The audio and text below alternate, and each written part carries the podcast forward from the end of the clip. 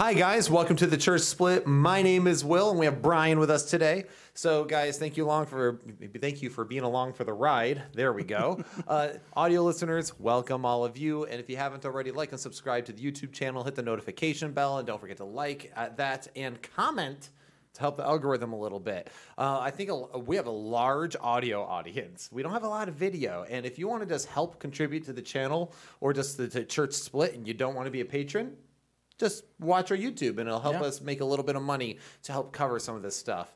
And speaking of covering stuff and patrons, I want to give a huge shout out to all our patrons. We actually uh, kind of spiked in the last couple months and it allowed us to buy this screen that's in front of us. There's probably even a glow from it now. It's so much bigger. you all don't know, but we were working off this tiny little screen when we were doing rebuttals and whatnot that we'd had to squint at, lean forward to see, and really kind of, it was hard to engage that way, just the way the room is set up and the only way we can really set up the room. Uh, now, because of patrons, we're able to buy a gigantic screen that allows us to see ourselves and to see what the heck we're talking about. I think you could even see it in the the Reeves rebuttal. Like you're like leaning way over the desk to try to read like a there's one part where I'm like, like hanging over the desk just to be like, what does it say? Yeah. So anyway, guys, thank you. That's awesome. The next uh, quality of life improvement for us will be less something that uh, helps affect the show and be more of something that helps affect our butts. We're gonna buy new or chairs. backs, yes. Uh, dude, yeah, because we're using cheap fold out chairs. So these things are not easy on the body when you're doing long episodes. So, anyway, uh, thank you all for being along. I really appreciate you all. Hope our ministry here is a blessing to you. But you know what we do here? We, we help you escape your church's echo chamber, or we help you think biblically. That is crucial. And we also ch- challenge the status quo. And it's funny because when people think we're uh, challenging the status quo, they think that it's, we're doing this to be edgy against like maybe the really conservative crowds, right? Because we talk about alcohol and we'll purposely drink a beer on the channel, not just because to trigger people, but because we enjoy it. Uh. Today, speaking of drinking beer on the channel, we had one of the funniest comments. Brian, Yeah. you want to talk about that? You're yeah, we had someone we could tell them they were they were binging the channel. and We were seeing them comment like all through the weekend, Video, and then video, video, one after and the then it stopped. We got the the last comment that said, "Okay, I really like the channel, but I watched this video and I just can't anymore because you guys are drinking beer on the channel." And they were saying that how they understood this wasn't a sin, but this was still something we had to repent for, and uh, that we needed to stop right now because we weren't taking the Bible seriously. and that it was disrespectful to the Bible to drink a beer by it. Yeah. And that they could definitely tell towards from the beginning to the end of the episode that we were changing. I was like, "Oh, you're insinuating that we were we were becoming under the influence." I was like, "No, we were both really tired because I think we filmed it at like 10:30 at night after working a full day. So uh, we were definitely changed, but we were just tired." Yeah, we were t- and actually, I'm gonna say we do our best work when we're exhausted. Not because uh, you know it makes us use our brain power more, but because our filters disappear more and more. yeah, we just don't care. Yeah, and so we just stop caring, and it just turns into Spitfire. So those are that's when we do our best work. In fact, today I know Brian and I both worked a full day. I worked an, an hour, I think, over. It was nuts. Yeah. But guys, we do this for you. Actually, no, we do this for the ministry, and we're thankful for. To, we're thankful to be a part of it. But sometimes you get silly comments, and if you uh, guys comment something like that on here, uh, go watch our episode one debut episode. Was can a dr- Christian drink alcohol? We purposely did it because we know that that was going to come up a lot, and it's one of the most legalistic, unbiblical things that people talk about without knowing anything about it. And then also uh, go check out our other uh, more recent episode, which is uh, rebuttaling the idea of it's not a sin, but a Christian shouldn't do it.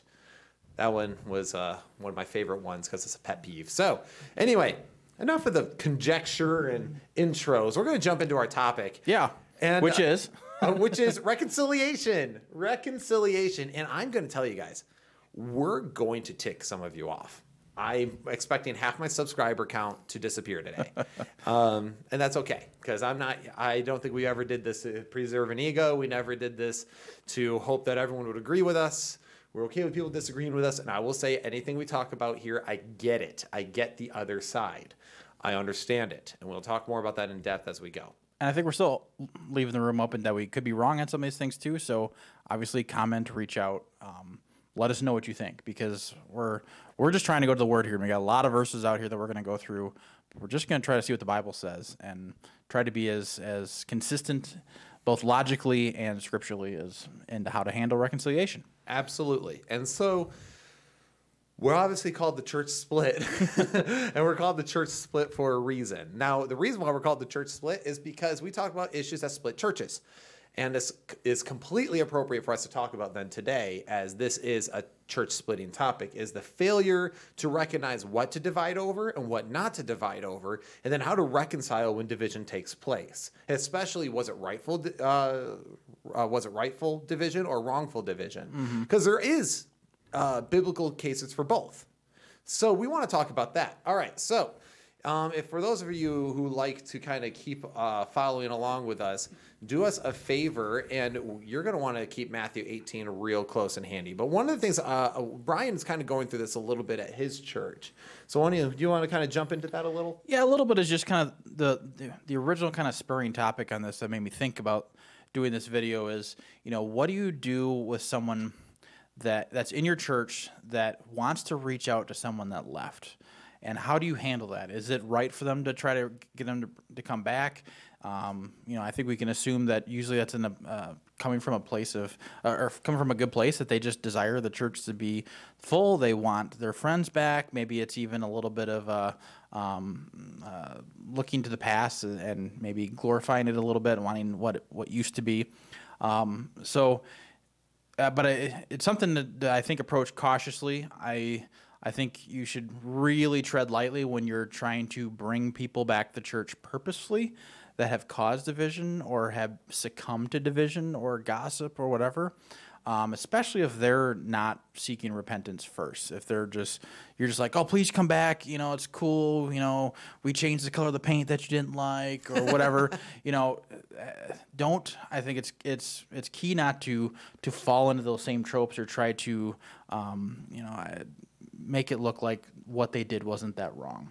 Yeah, that was an issue I had whenever we went through a quote unquote church split. And when people think of church splits, you know, it's rarely over doctrinal issues. It's usually over gossip, backbiting, it, or it's uh, differences, uh, stupid differences like uh, order of service or just weird little mm-hmm. administrative things. But sometimes people leave over a real sin issue and that does happen. And when yeah. people leave over a true sin issue, and this is a biblical, because this is what, what things that you've had to deal with at your church and things I've had to deal with. So what'll happen is when people do miss their friends, so this person leaves, it's a real sin issue. People will just start reaching out and try to get them to come back. Oh, just come back. Oh, it's not that bad anymore. Or they'll just whatever they can do to get that person to come back through the doors, they'll try to fix. Mm-hmm. But the problem is that that what you are doing is so you as a flock and a shepherd or whatever, you just ran a wolf out from among you. And now you're trying to bring the wolf back forcefully without proper reconciliation. Yeah, and it's I think it it also it's kind of ruining some of the original intent of some of the church discipline stuff, right? Like when there was when someone was causing problems at church and says, you know, mark them, avoid them, you know, the idea is that being separated from the church was a bad thing like it would it would draw that person back into repentance under, allow them to understand that they're wrong they've they're now missing out on the community they're missing out on that fellowship they're missing out on the great commission and trying to bring new believers it should be something that means something right and i think especially the americanized church with church around every corner you know that's good but it also allows people to just go well i just don't like that you're telling me i'm wrong so i'm just going to go to this next church across the across the street and then when they do something they don't like or whatever, they just move on. And it just, it, it really just makes, it, it, we even talked about this today, it just makes this, this kind of standard of, I just want a church that's going to fit everything that I want. And instead of transforming yourself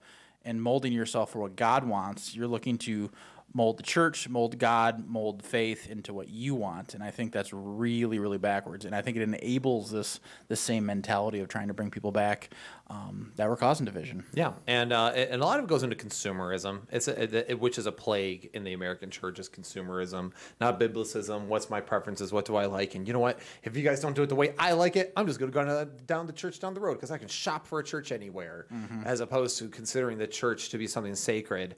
And I might be getting ahead of the ball a little bit here, but I'll say this: when it's like if you understand what the church is, it's the body of Christ And let's say you were rebellious, you were hurtful, you were cruel, you were mean, uh, you had false expectations, and you made everyone suffer for it, as has oftentimes been the case in, in uh, church split scenarios. And just so you're, if you're wondering if you've ever been through a church split, it does not necessarily mean that 50% of your church leaves and starts a new church. That's what people think of. Like, oh, they start. No, no, no. It's whenever a chunk of people or a small group of people split from the fellowship mm-hmm. over a tertiary issue. That's a church split. People who are once involved who are no longer involved. Uh, so, Matthew 18 says this If your brother sins against you, go and tell him his fault between you and him alone. Notice how it says sins, sins against, it does not say offend.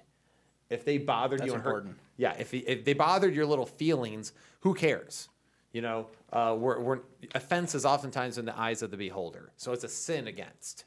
Now, if someone sins against you, then being, being sinned against will naturally lead to being offended. But being offended does not necessarily mean sin against. Yeah, and I think even if you're really offended, it might actually prevent you from doing Matthew 18. So I think it's a little bit on the person who is offended or has been sinned against to to not let that offense be so strong that they can't follow Matthew 18. Exactly. So uh, I've had people who have caused a lot of problems in a church who have refused to meet with me.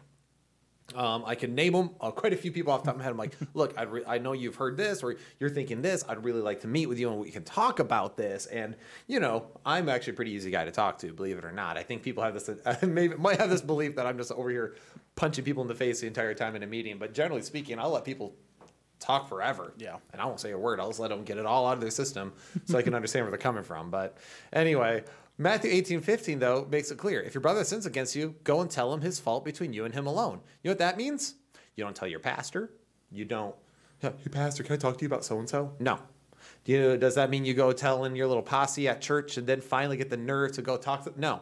It means just go talk to him. Keep it private. That's what he's trying to encourage you to do. And no fake prayer requests either, like, oh, we got to pray for so and so because they've been doing this really bad thing. yeah, let me tell you guys about this bad thing. Um, if he listens to you, you have gained your brother. But if he does not listen, take one or two others along with you, that every charge may be established by the evidence of two or three witnesses. If he refuses to listen to them, tell it to the church, the ecclesia, if you will, the group. And if he refuses to listen even to the church, let him be to you as a Gentile and a tax collector. And here's the thing you know, you and I are part of the, R, the RFP network.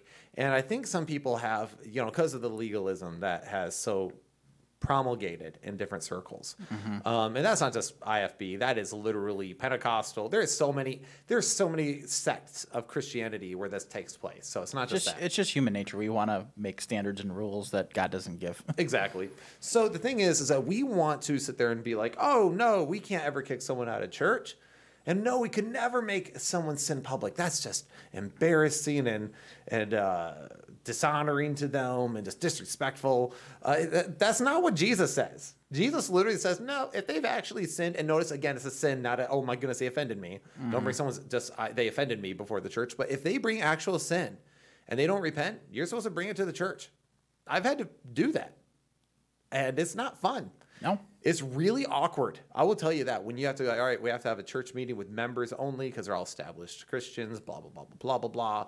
And you sit down and you're like, all right, guys, you might notice that so and so's not been here for a while, and now I have to do this because we've got we've tried every way, and now mm-hmm. we have mm-hmm. to let it be known to you. And why do you do that? I think people think that this is just what is this is hot gossip? Is this just us pouring hot tea? Mm-hmm.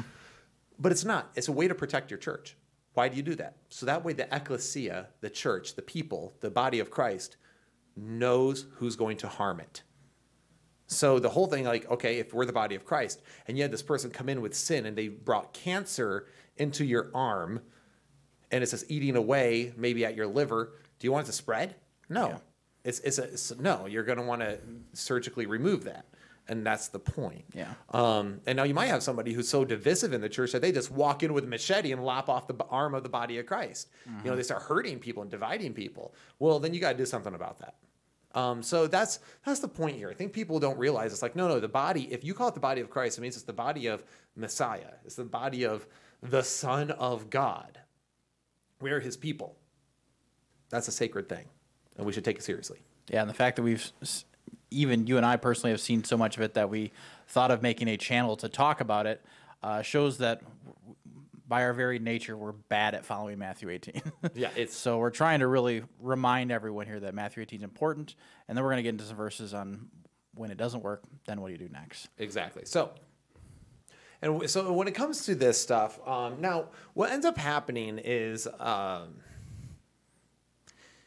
when you have to do this, people want to bring people back into the body, you know, and the thing is, there is a biblical way that reconciliation takes place. And if you read later on in Matthew 18, it does he does talk about forgiveness quite a bit. Uh, like in verse 21, then Peter came up and said to him, Lord, how often will my brother sin against me and I forgive him? As many as seven times? Jesus said to him, I do not say to you seven times, but 70 times seven. So we have to be willing to forgive and reconcile with one another. And that's hard. I don't know if you're like me, Brian, but I'm petty. Oh yeah. Oh, you know, I I, been. I am a salty sucker. I, you know, I am literally the extra sea salt, uh, sea salt on your Wendy's fries. Uh, Well, and I think it depends too. Like, how are you offended or sinned against? Right? Like, you know, if someone sins against me. Okay, I, maybe six or seven times I might be able to handle, but I don't know about seventy times seven. But if someone sins against my wife, oh, it's uh, it might might be one, maybe, you know, or my my child. Mm, that's gonna be tough. exactly. So we all have our different thresholds, I think. Well, it, I, I'm with the, I'm with that too because everyone knows my my wife is one of the nicest people ever, and she feels really bad. If she does anything wrong, she'll beat herself up more than I'll ever beat her up, and so, you know, somebody goes after my wife, you're a dead man.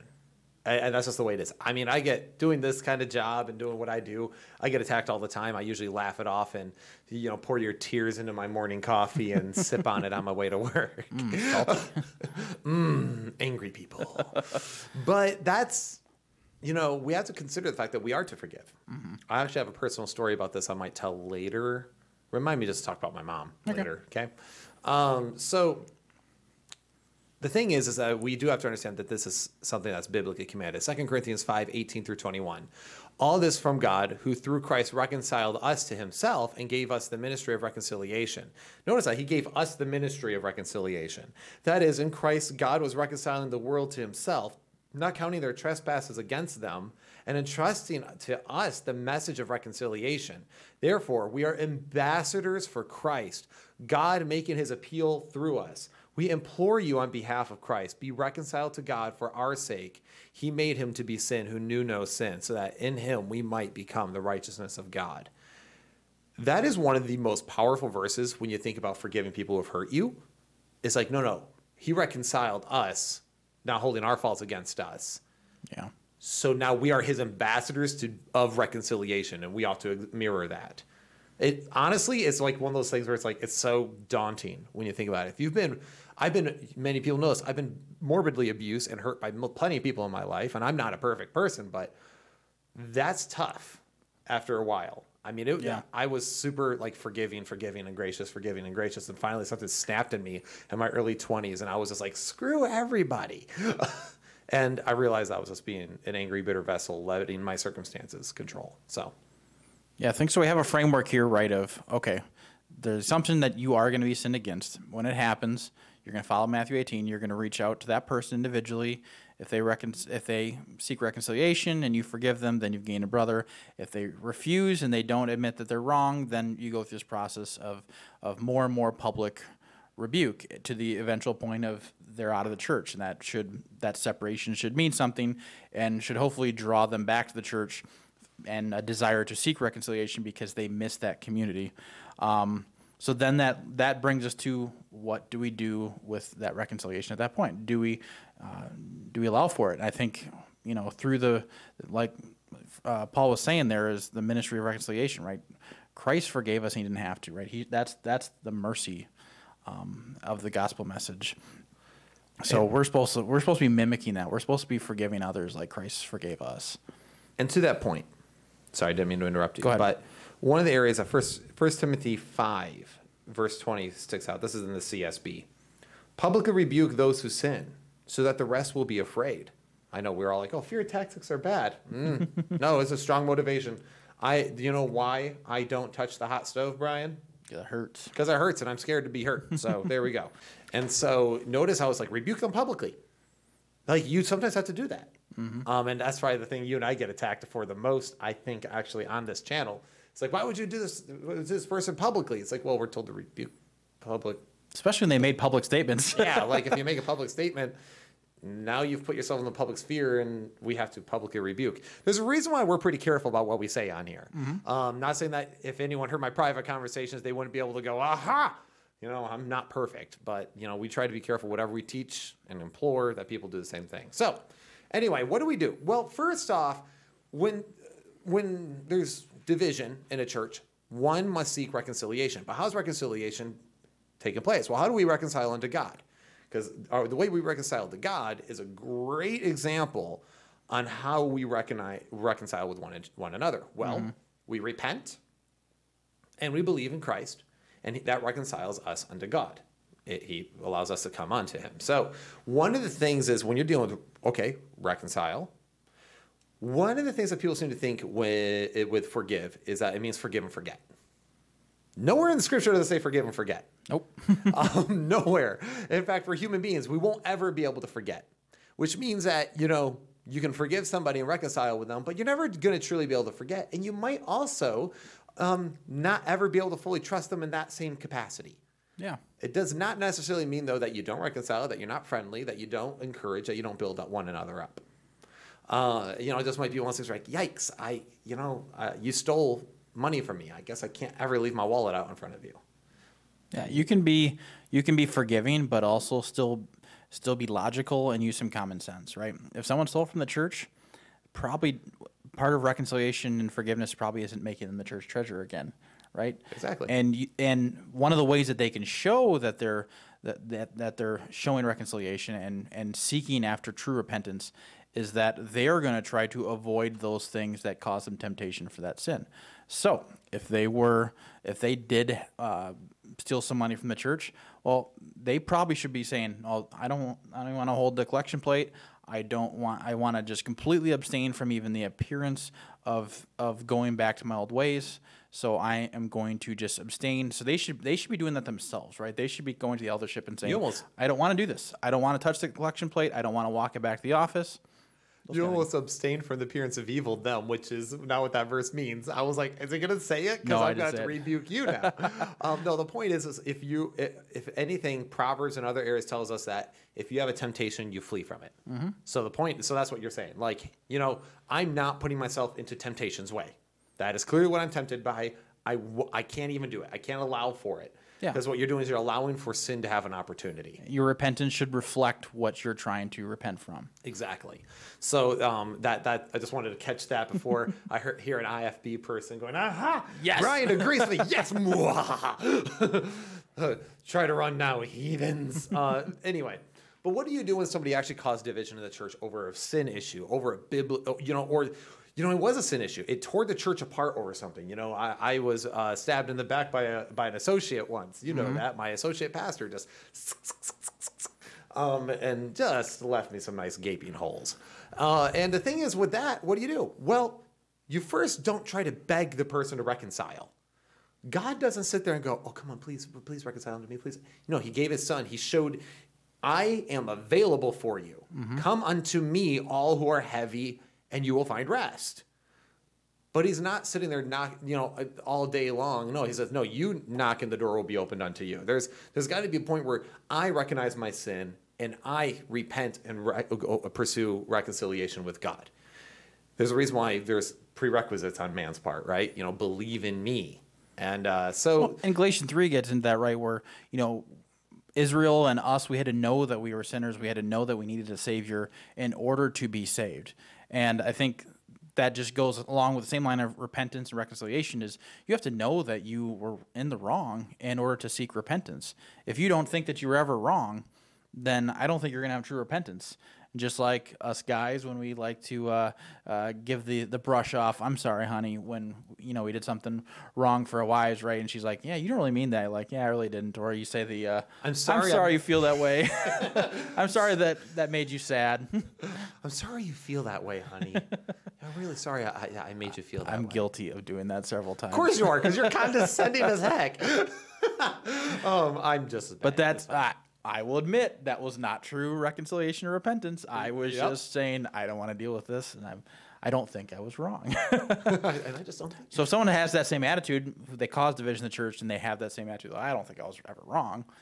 uh, then repentance is probably going to be really hard. Yeah, and, and and here's the thing, and then you won't be able to reconcile with them. Mm-hmm. If someone who's sinned against you cannot admit that they sinned against you, then there's no point in trying to rec- force them to reconcile. So don't be calling them, oh, come back to church. Da, da. No, you're you're beckoning the wolf back in. Mm-hmm. You're destroying the, the defense mechanism Christ commanded the church. Defend it. It is the body of Christ. Protect it. It is something worth protecting. Yep. Because there could be somebody weak in their faith that that person you're welcoming back could hurt. So don't do it. We had uh, some people who were upset the fact that we took a stand against homosexuality in our church. Well, that's that was a biblical reason for us to take a stand on, and I don't, you know, the church should not want any of them back until they repent. That's just all there is to it, and I know that's harsh, uh, but it's not. truth without love is harshness, but love without truth is compromise. And if you think being harsh, just keep listening because then you're going to be mad at us from the other reasons. so- Yep. or the other side of the coin. Yep. So on the other side of the coin, because again, there has to be repentance. Now, Jesus, of course, said, "Keep fruit which is consistent with repentance," which goes mm-hmm. into that whole like, "I flee from my youthful desires" and all that. But notice then what he does. All right. Well, then how do you restore somebody? Then how do you bring somebody back to the fold?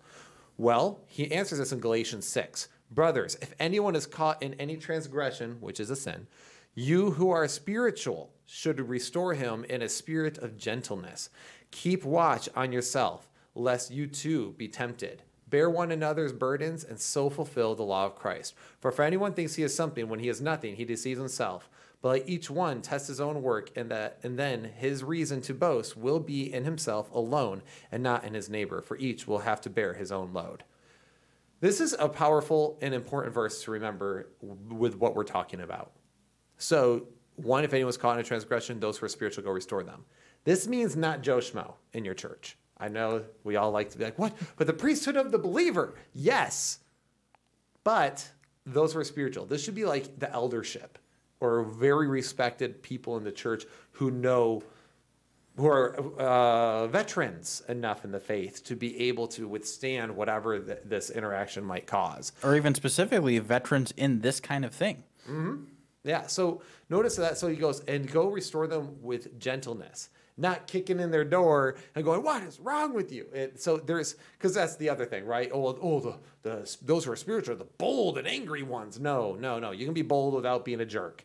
So you need to find that. So those people should be the ones who go. Yeah, if you think someone's open for it, maybe you should go talk to somebody who is wiser, who is an elder in the church, or something like that. Now I know uh, I, we were again. This is going to irritate people who came from more of a legalistic background because of similar language people have heard. But don't misconstrue this. This isn't somebody who you, people think is an elder. This is someone who exemplifies spiritual eldership. That's Yeah. what I'm talking about We're not talking about no man of God stuff, all right? Yeah, exactly. It's not. We're not talking about that. It means that they exemplify the fruits of the spirit. They mm-hmm. are trusted within the body of Christ to be strong believers. Again, when we're using some of this terminology, you might have to like wash your brain of the Christianese that you've been taught before and adapt to biblicism a little bit. So, then also notice how it says, "Bear one another's burdens." That is probably one of the biggest areas the church fails today in America. And I know you might be like, well, we left that legalism a long time ago. No, no, you're still doing it most likely. and we're going to get into one of the hot topics here in a few minutes of the cultural thing that is huge today. And this, that where we're probably going to lose all our subscribers. uh, but so the thing is, is we need to bear one another's burdens. We tell people all the time, be open and honest with your sin, man. Tell us what you're struggling with, man. But then the moment you hear what they struggle with, Yeah, like, wow, wow, get out. You get out of here. You're disgusting. You're a filthy, rotten sinner. You're you're evil. As You if we- watch Marvel movies? That's an extreme. But you know, like you might there's a reason why some people struggle deeply with sexual sins or mm-hmm. hatred because they and they don't share because they're afraid of the shame. Because in the Western world today, sh- sexual sins are taboo, which is I think mm-hmm. what's kind of given the LGBT plus community an edge because like, oh no, sex is fine, it's freedom, it's whatever. And so you have this one side that's like, ooh, it's taboo, don't talk about it. And then the other side that's like, ooh, it's fine, it's wonderful, we welcome it. And instead of going, no, sex is real It's a thing. God created it. It's awesome. If you don't think it's awesome, you've either, either never had it or you, or you're not human or maybe your partner's just really bad. Anyway, um, What he's trying to say is you're both wrong. yeah, both sides of that are both sides of that coin are wrong. You know, sex is not a bad thing. So that's one of the that's one of the taboo topics.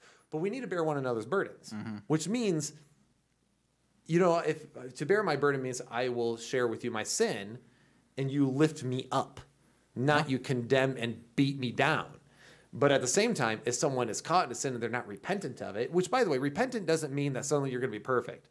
Like the alcoholic isn't going to be perfect and not desire alcohol. But the point is that they should be able to go, I'm an alcoholic, and we go, let's build you up and support you and bear your burden. And that person's repentant, even though they might repeatedly screw up. Yeah. But they know they are screwed up. They have the guilt and they're trying and they're praying and they're pursuing God in all things. And that's that whole point of those who seek God will. Uh, in fact, before we get into our hot topic, um, I wanted to read Hebrews chapter 7. This is again CSB, so not my normal ESV I use on here.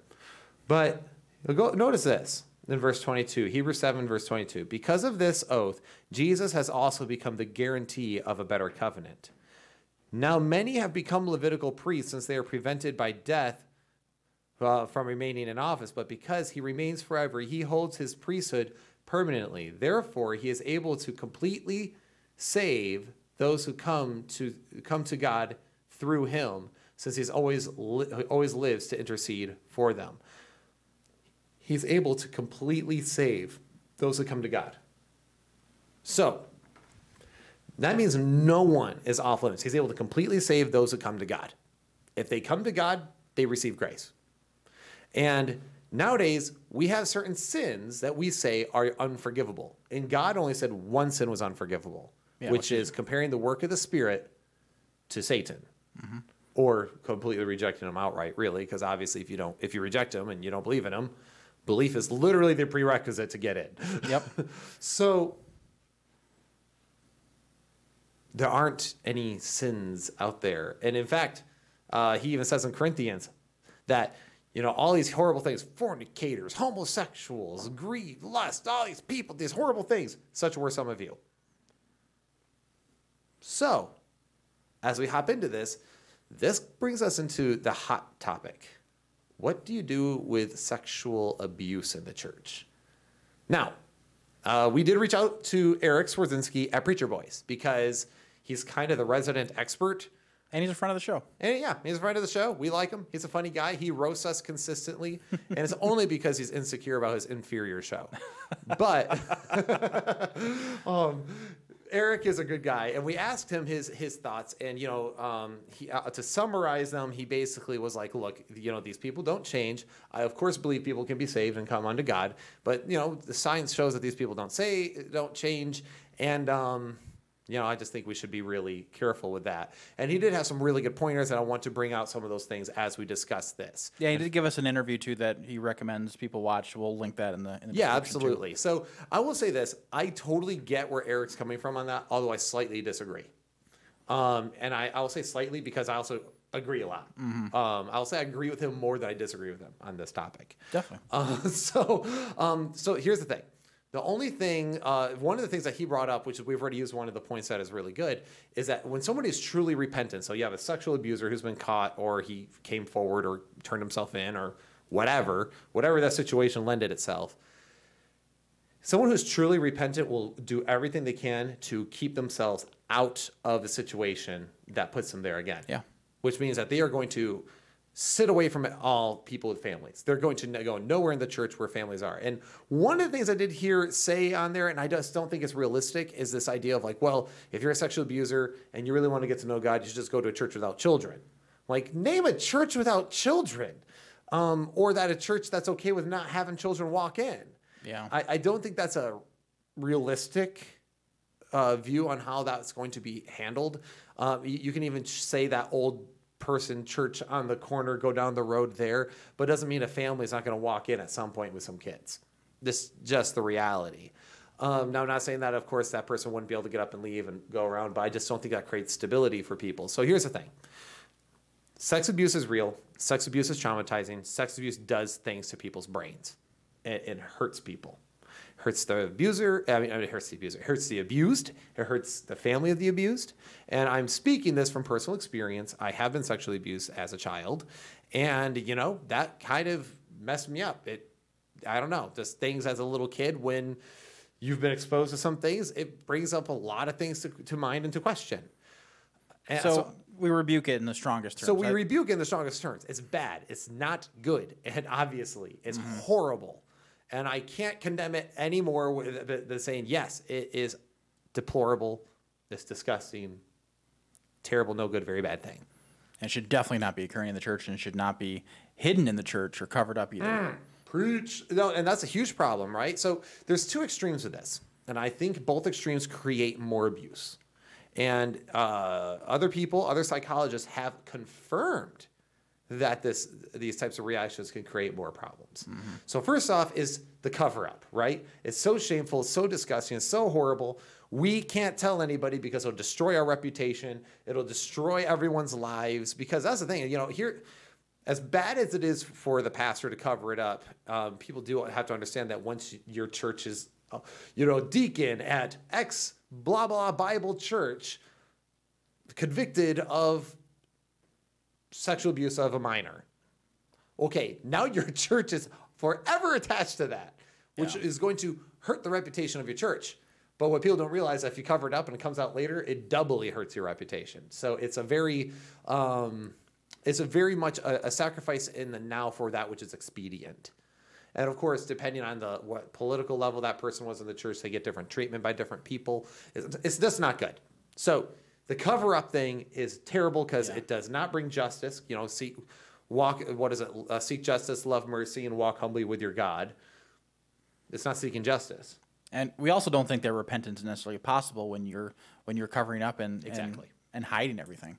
Yeah, if you're covering it up, repentance isn't really there because the person never got had to face the con- any consequences for their actions. Even if it's not legal actions, right? Like let's be real, like and no matter it's just just because I lied to you, Brian, doesn't mean I need to suffer legal repercussions of it, but I should have to look you dead in the eye with all your disappointment in me and do a full-on repentance. But sexual abuse deals with so many more things. There's so many more layers there that oftentimes uh, public is necessary. So here's the other thing: if someone's truly repentant of sexual abuse, they will be open about their sexual abuse that they've committed in their life. Um, that you know that was one. So one of the things I uh, when I started realizing because I I've committed a lot of sins in my life. I've been a horrible human being, and I look back and for a long time I wouldn't talk about it. Like I wouldn't talk about my high school days and what I did and the lasciviousness that I, uh, you know, engaged in. I wouldn't uh, talk about even my sexual abuse because all these things were embarrassing, weird, vulnerable things I never talked about. But then I realized something. That's not really repentant if I'm not talking about it. You know, I need to be open and honest about who I am, what I've done, and move on. It's fine. And once that happened, now it doesn't mean I need to talk about every single waking detail of every single waking situation because there's other people that that's connected to and involved. I'm not going to drag them along with my baggage. But the point is, is that being open and honest with what you've done shows repentance. And it also shows the power of the gospel, right? Paul is an excellent example of this, where he's going, Look, I'm the chief sinner. Look, I was doing these terrible things. I was persecuting the church, the very church that I'm helping spread right now. And I feel terribly about it. And I deserve all the punishment from that. And it's, and because Jesus could intervene in my life, even for me, as terrible as I was, you he can definitely save. So it, it was really a powerful story. And I think when we when we avoid those those topics, we avoid talking about our past, our sins. We we essentially water down the gospel. We're saying, well, you know, God's not that powerful. Yeah, you you know, you're not that bad, so He can save you. But no, don't be really bad. Yeah, I mean, Paul even said, "I of all all of them are is unworthy to be called an apostle because mm-hmm. I persecuted the church. He killed Christians. Mm-hmm. He's a murderer. He's a cold blooded murderer, is what he was, and yet Christ forgave him and used him. So uh, then we think of somebody like David, who committed horrific sexual uh, crimes, really, and he God called him man after his own heart because of his repentance. See, the problem is when we say somebody can never change, is that we put them in a bubble. And this is the other problem. So you have the cover up problem, and then you have, oh, they'll never, ever, ever, ever, ever change. They should be condemned wholeheartedly. Or if you hear somebody go, well, any kind of sexual abuser should just be lined up against the wall and shot. Well, he, the problem is with any of that mentality towards sin is that first off, all sin is horrible, horrible. But secondly, okay, now let's say you have somebody who was sexually abused as a child, and maybe their their brain is all sex, like just jacked up with about sexual things, and then they and they have all these weird desires, and they don't really know how to handle these desires. But then they hear if somebody has these desires or blah blah, they should be lined up against the wall and shot. Well, now they're not going to be open about it. Mm-hmm. They're not going to be open about it. So therefore, no one's able to bear their burden because no one even knows it's a burden. And why would they want to share their burden if someone says they're going to shoot you for it?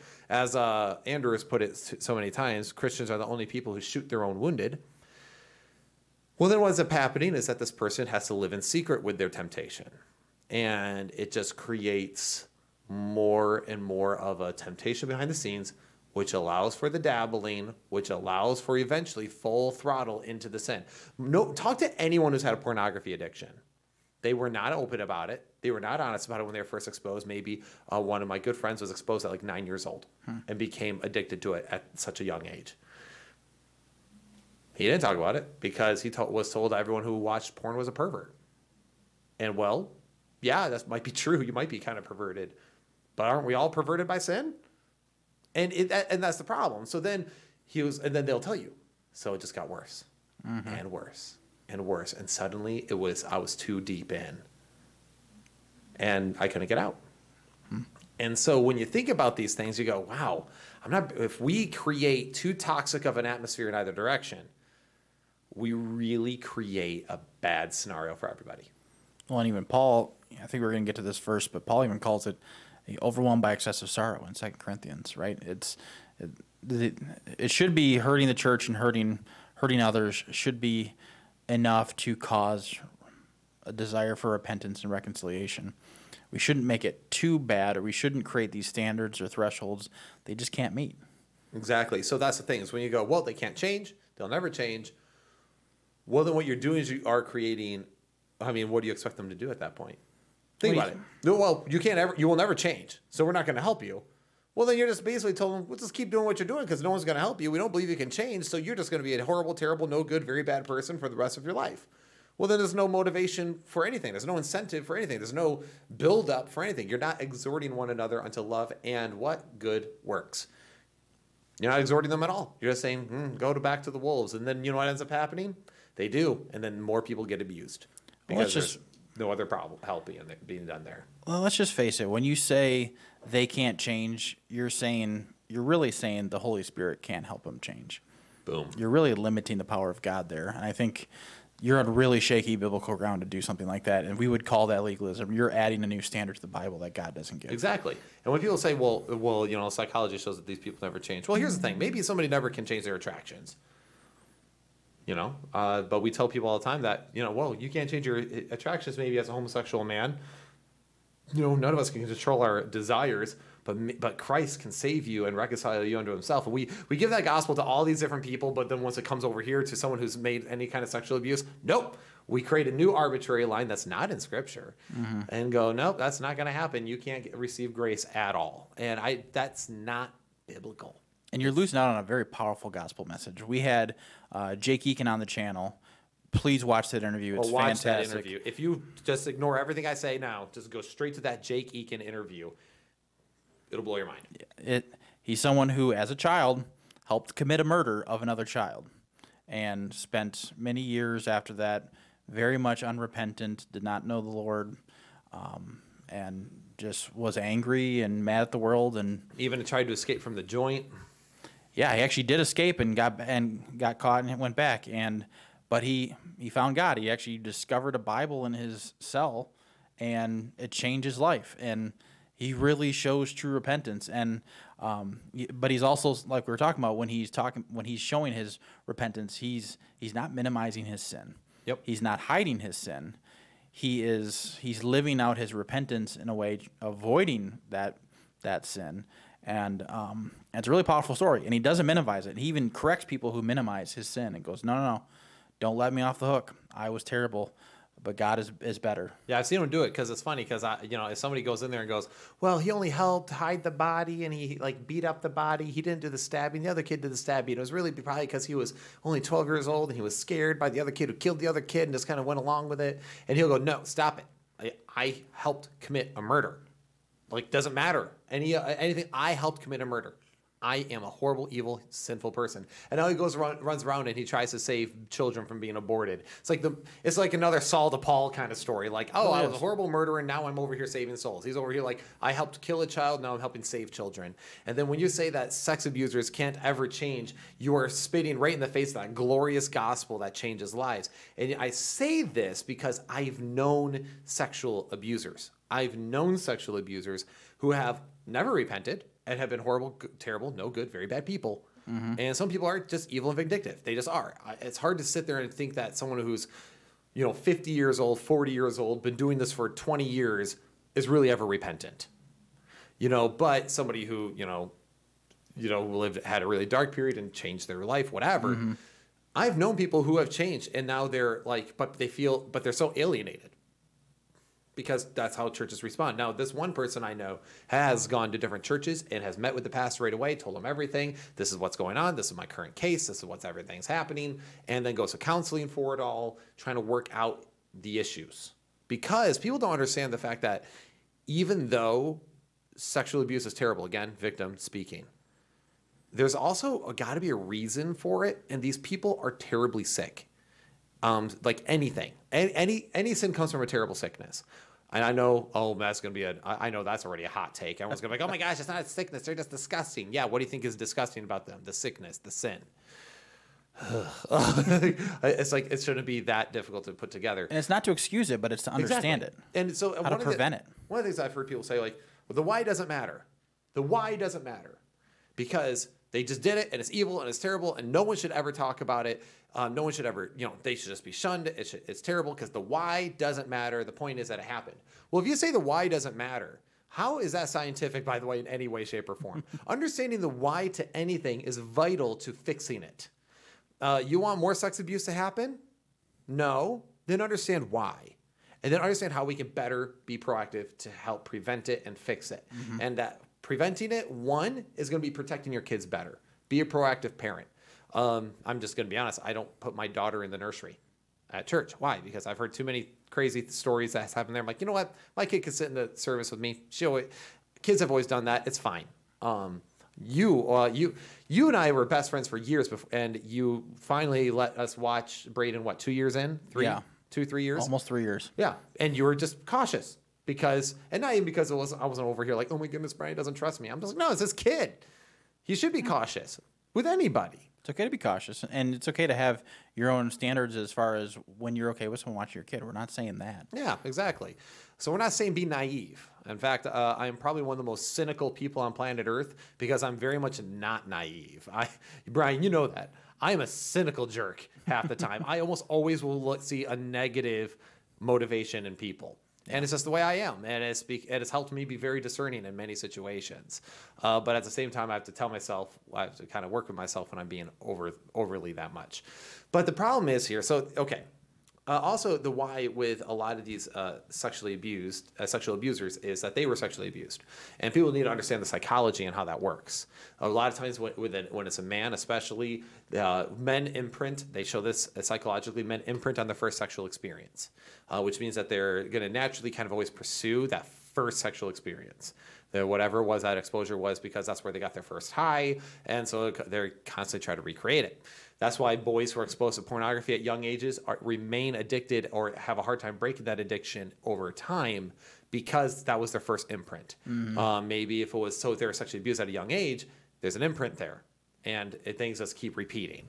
So we need to understand that. that and these are this is actual data. You can look up the different data of how this stuff works and have a better understanding of it, and go, wow that's messed up. And yeah, it is. So, I mean, the thing is, is if someone is truly repentant, they're going to show that by being open and honest, They're going to do everything they can to avoid it. And no, we should not create arbitrary standards, but at the same time, we should be smart. I'm even okay with having a certain representative of the church who sits by them during service. Like, hey, man, look, we just got to keep an eye on you because we can't endanger other people's families just for your sake. If they're truly comfort. repentant, they should be welcoming. Yeah, they should be like, yeah, that'd be great actually, because I don't want the temptation.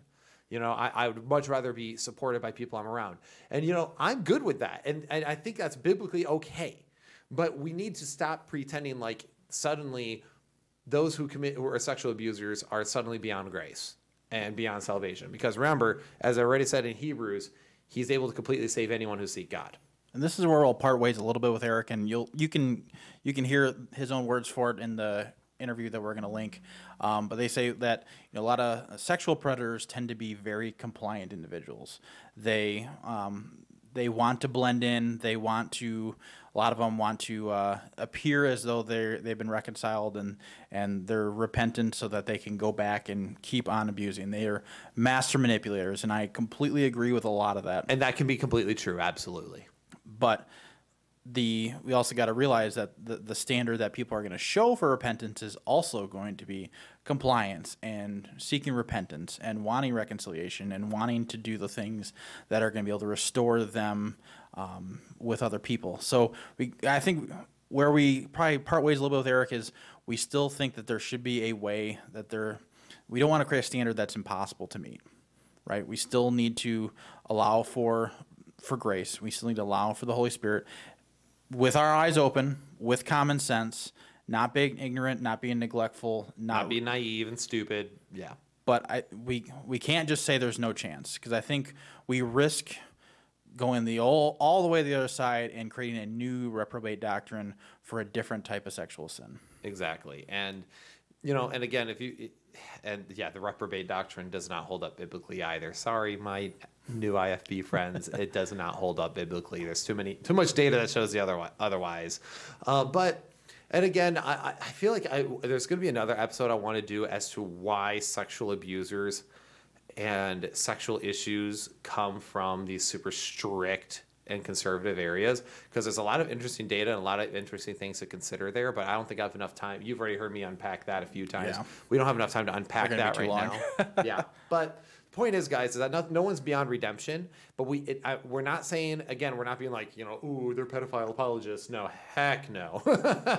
Um, in fact i've had you know there's it's a challenge. I've worked with these people before. It's a challenge. And i'm telling you if you guys know and this is something that'd be great for the community or people who listen or watch this do you know of a ministry that helps these people specifically? I want to know because I don't know of one. And I don't know if there's a strong methodology in how to approach this mm-hmm. because we have to show grace and the gospel to all people.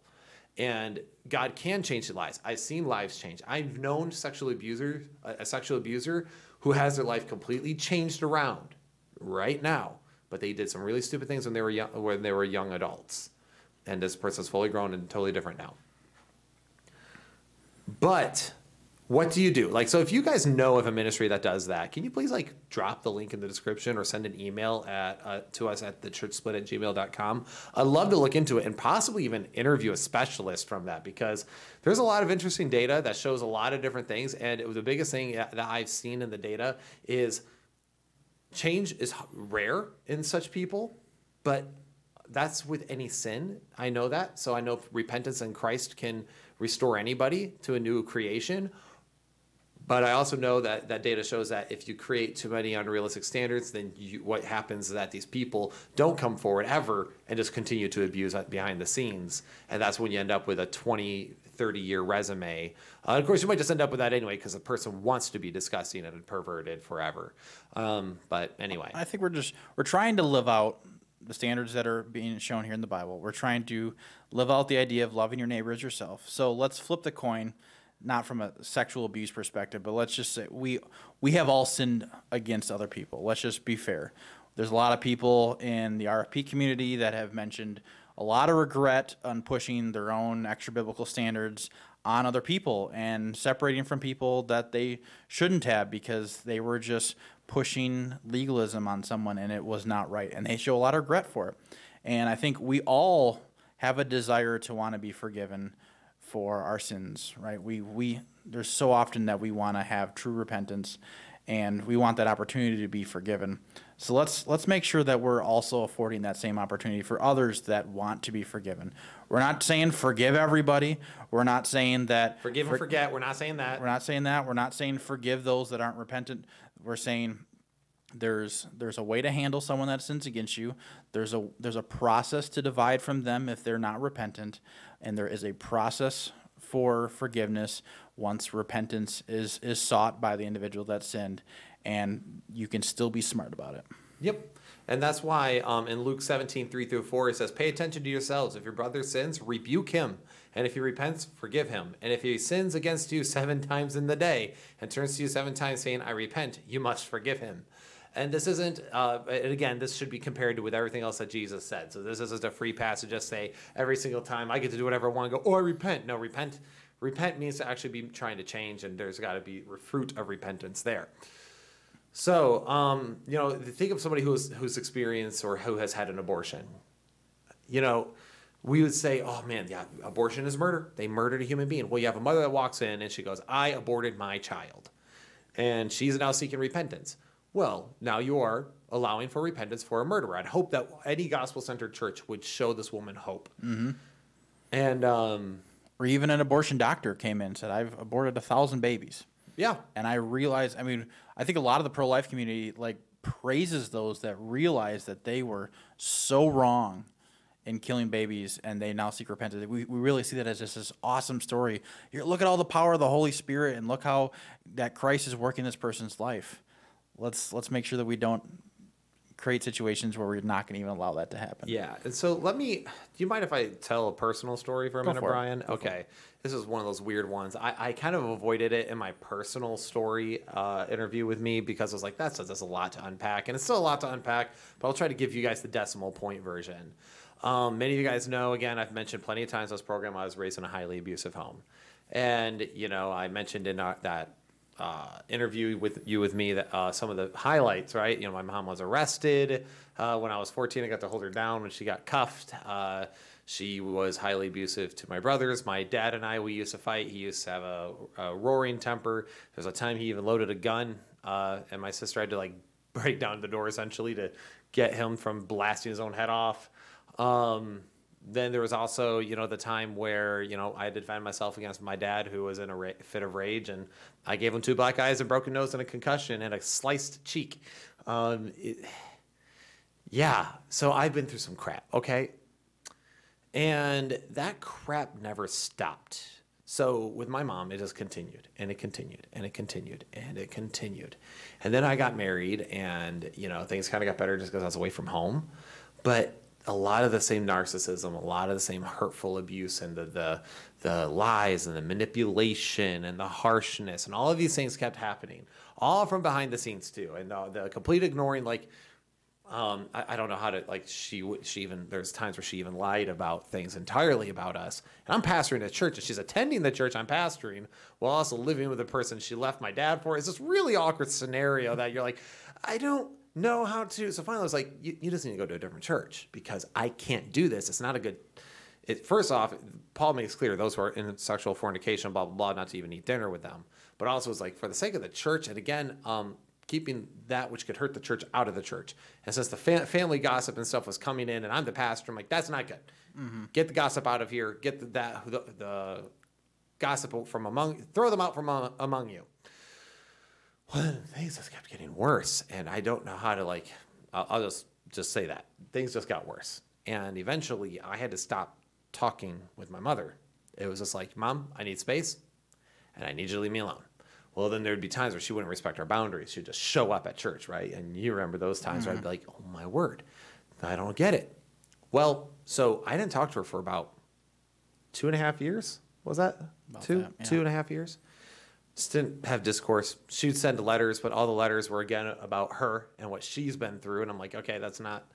You're missing the point. You've you've alienated yourself from the entire family through all your hurt and your vile and your abuse. And keep in mind the child abuse. This is probably about a dozen kids have been abused under my under my mom, um, not sexually but physically. Well, mm, uh, yeah, I mean, there's some things that could have been considered that way, like ripping children out from showers and stuff. Just crazy stuff, crazy stuff that you would not that you would not expect to see. Um, then recently, I knew that at some point I was like, I got to reconcile with my mom. I don't want to because it's just much easier pretending none of it ever happened, and it's much easier to just keep living this way. Not communicating was saving myself a lot of drama, and it was saving me myself a lot from having to confront a lot of issues too. But at the same time, you have to do it. And so finally, I scheduled a, an appointment with my mom. She was an hour, she was an hour late because of I think some health issues that are going on now. And long story short, I had a long conversation with my mom that night, and I levied it all. I mean, I took all the dirty laundry, threw it out on the table, and it was just Yeah, like, no sugarcoat. yeah, no. Sh- I mean, it was a. I mean, it was like a punch in the face. I mean, I wasn't screaming or yelling or being nasty. I was just like, look, this is the way it is, and mm-hmm. here's the giant elephant in the room that everyone wants to pretend doesn't exist, but it absolutely does exist, and it's hurting everyone's relationship. When I went there, I talked to my mom, and we went over. And I'll, to her credit, she sat there quietly and listened to it all. And I was waiting for her to jump in because that's totally her style. And I was waiting for her to make excuses because that's totally her style. And she didn't. She just listened and listened. And then finally at the end, I was like, so that's it. And she goes, can I say something now? And I was like, absolutely. She starts, she just breaks down, starts hmm. bawling. She grabs my hand and she looks at me dead in the eye and says, I am so sorry for what I, I did to you and all the kids. And she's like, and there's nothing I can do to ever take that back. I know that. But no, I am so sorry. And I think about it every day and I love you. And, you know, what's funny is that before that moment, you know, none of that repentance was ever there. Even when I tried to talk to her about it before, it was almost like I had to cut ties. Again, First Timothy, for out of fear. And then once she realized what it was like when life was alienated and alone, and she, none of her kids would talk to her, none of the family would talk to her, she realized all her mistakes. She almost had to suffer through that for a while before she could appreciate the olive branch of grace. And it was weird because I just remember like me and Cal- me and Callie struggled with it. You know that. Mm-hmm. Brian's my closest, like one of my closest friends. So it's like he knows all, all my all my dirty laundry. It's actually weird me putting this out in public to all of y'all. Hey guys, go have fun with the Will Wait, the camera's still on? Yeah, the camera's still on, unfortunately. Okay. But the thing is, is after we went through all that, you know, and then there's some other things with my mom that's going on. I think some health issues are happening. And it's like, you know, it's a good thing I did reconcile now because I don't know what's going to happen in the future.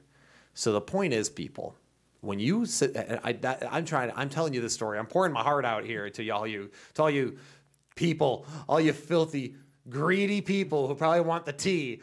I'm telling you all this not because it's like, ooh, woe is me, but to tell you the fact that I know what abuse is. I know what it's like to be hurt by people. I know what it's like to be taken advantage of by people. I know what it's like to be gaslit, abused, legalism, physical abuse, all of it. But if you don't allow for reconciliation for people, then you are telling them that they are dead in their sins and they have no hope. And that moment for my mom, I know was, and she texted me, she's texted me a few times back and forth. We've texted back and forth. Um, she hasn't even met my daughter yet. And we're hoping to set up a time here soon to make that happen because this is all very recent. Um, the thing is, is that if I did that, I'm telling her essentially, like I said, she's dead in her sins. She has no hope. But it was only that moment where she could appreciate grace to come back. And I'm the only child so far that I know who's done this, but I know I have to practice what I preach. So the thing is, guys, is I get it. And it's not pretty, it's uncomfortable, it's scary, and we don't want to do it all the time. But we have to be willing to. And now that doesn't mean that they get to just walk around and do whatever they want because now we've reconciled. Mm-hmm. No. Doesn't mean boundaries aren't there. But it does mean that you have to do something to allow for re- repentance and reconciliation because if not, that you are not showing true forgiveness. Because when God rec- forgives us, he reconciles unto us. We can't say, I forgive you, but please don't ever talk to me or anyone ever again and go rot in hell. That's like, think about that. No, we're not helping you. Rot in hell, but I forgive you. well, it's not forgiveness. God doesn't. God doesn't have that attitude with us. He's not like, I forgive you, but like a fire.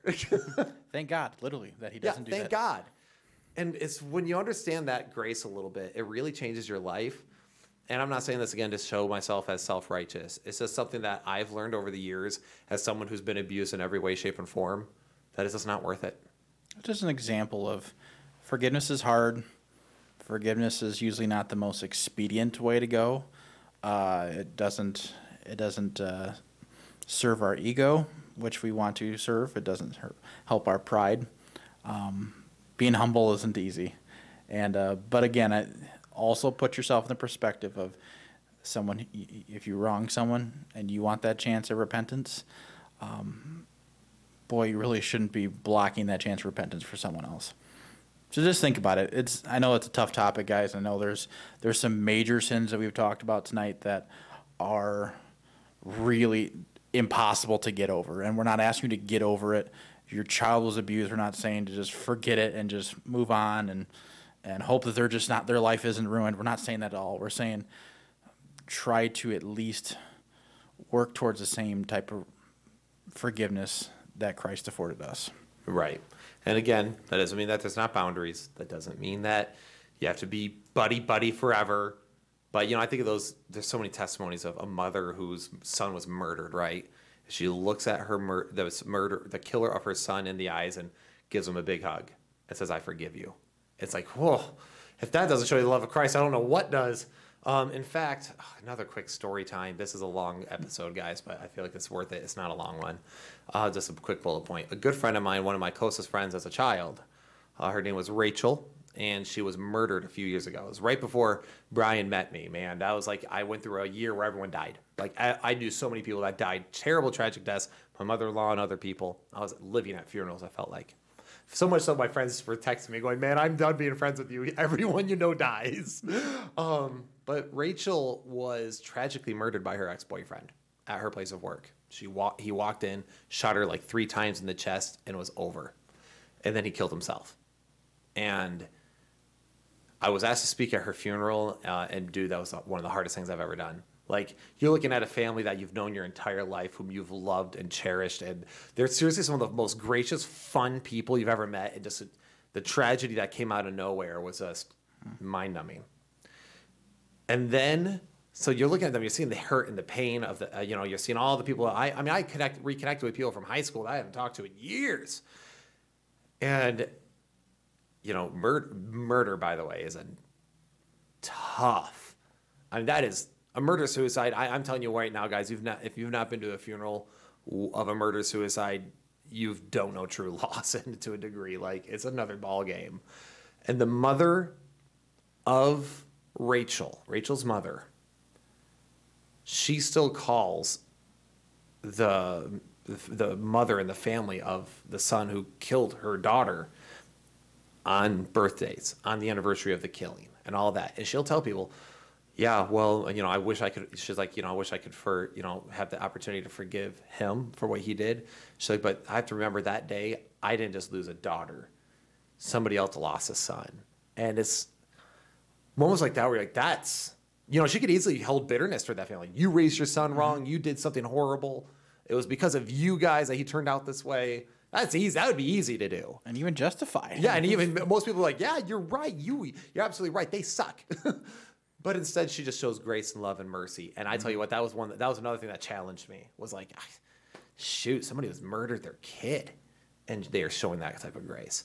So this is a really real show. Okay, so this is a we're we're usually the cheeky guys up here, just cracking jokes, firing off on all cylinders at people, uh, just doing our normal rebukes and having a good, jolly old time. But this is real stuff, guys. This is where ministry, where grace meets the road, man, is in hard situations, tough situations. And then you have to ask yourself, how are you going to exemplify Christ and how are you going to be an ambassador of reconciliation?